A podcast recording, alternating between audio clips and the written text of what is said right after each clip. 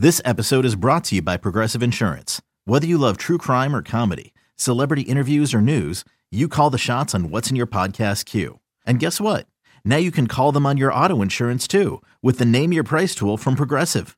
It works just the way it sounds. You tell Progressive how much you want to pay for car insurance, and they'll show you coverage options that fit your budget. Get your quote today at progressive.com to join the over 28 million drivers who trust Progressive. Progressive Casualty Insurance Company and Affiliates. Price and coverage match limited by state law. Rays and Mariners meeting up again on Saturday. Nelson Cruz would hit a milestone in this game. In the bottom of the second inning, Mike Zunino with the score tied up at one against Alex Cobb. The first pitch is Zunino. Line drive right center field. Into the alley. It's a base hit. Will untie the game. Scoring is Valencia. Scoring is Dyson. A double for Zunino. It's 3 to 1 Mariners. So Zunino will be the batter. And again, see if Alex can get another unproductive out. And the pitch. Breaking ball looped in the left, and that's a base hit. Coming in and scoring is Valencia. Stopping at third is Motter, and it's an RBI single for Mike Zunino, and he has three runs batted in tonight. He had five coming into the game. It's four to one Seattle.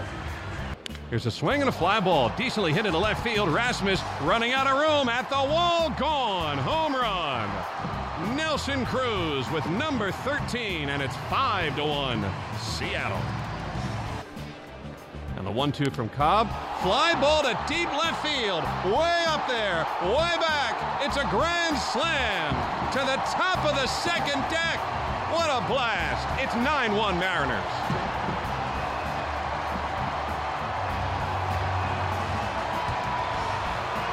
I think that might have been one of his hanging changeups. It was an 86 mile an hour nothing pitch. And Zunino got every last stitch of it and hit it above the area that has Edgar's written on it. Colby Rasmus took a couple of uh, courtesy steps back, but when you're sitting in the second deck and you're looking behind you, it was almost headed toward the football field.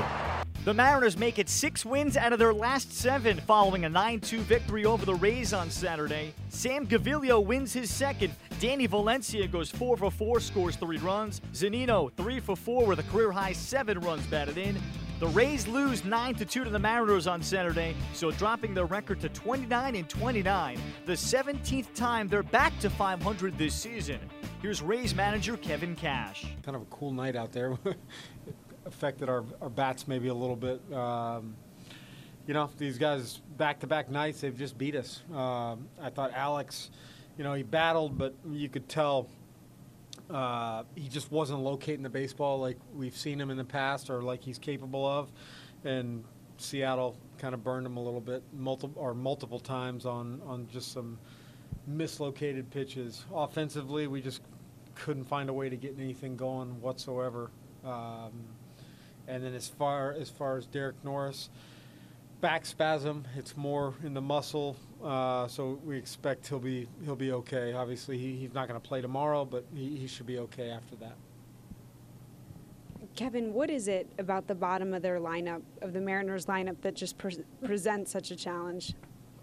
Yeah, good question. I'm not quite sure. Uh, you know, there's a couple guys in there that are seeing the ball well for whatever reason right now. I mean, Zunino had a huge night uh, tonight. Motter had a big night last night. Valencia seems to be a, a has a lot of success against the Rays for whatever reason. Uh, but you know what? We'll, we'll, we'll, come out tomorrow. We'll make some pitches and, and, and look to quiet them down. Back to back outing, Alex had sharp.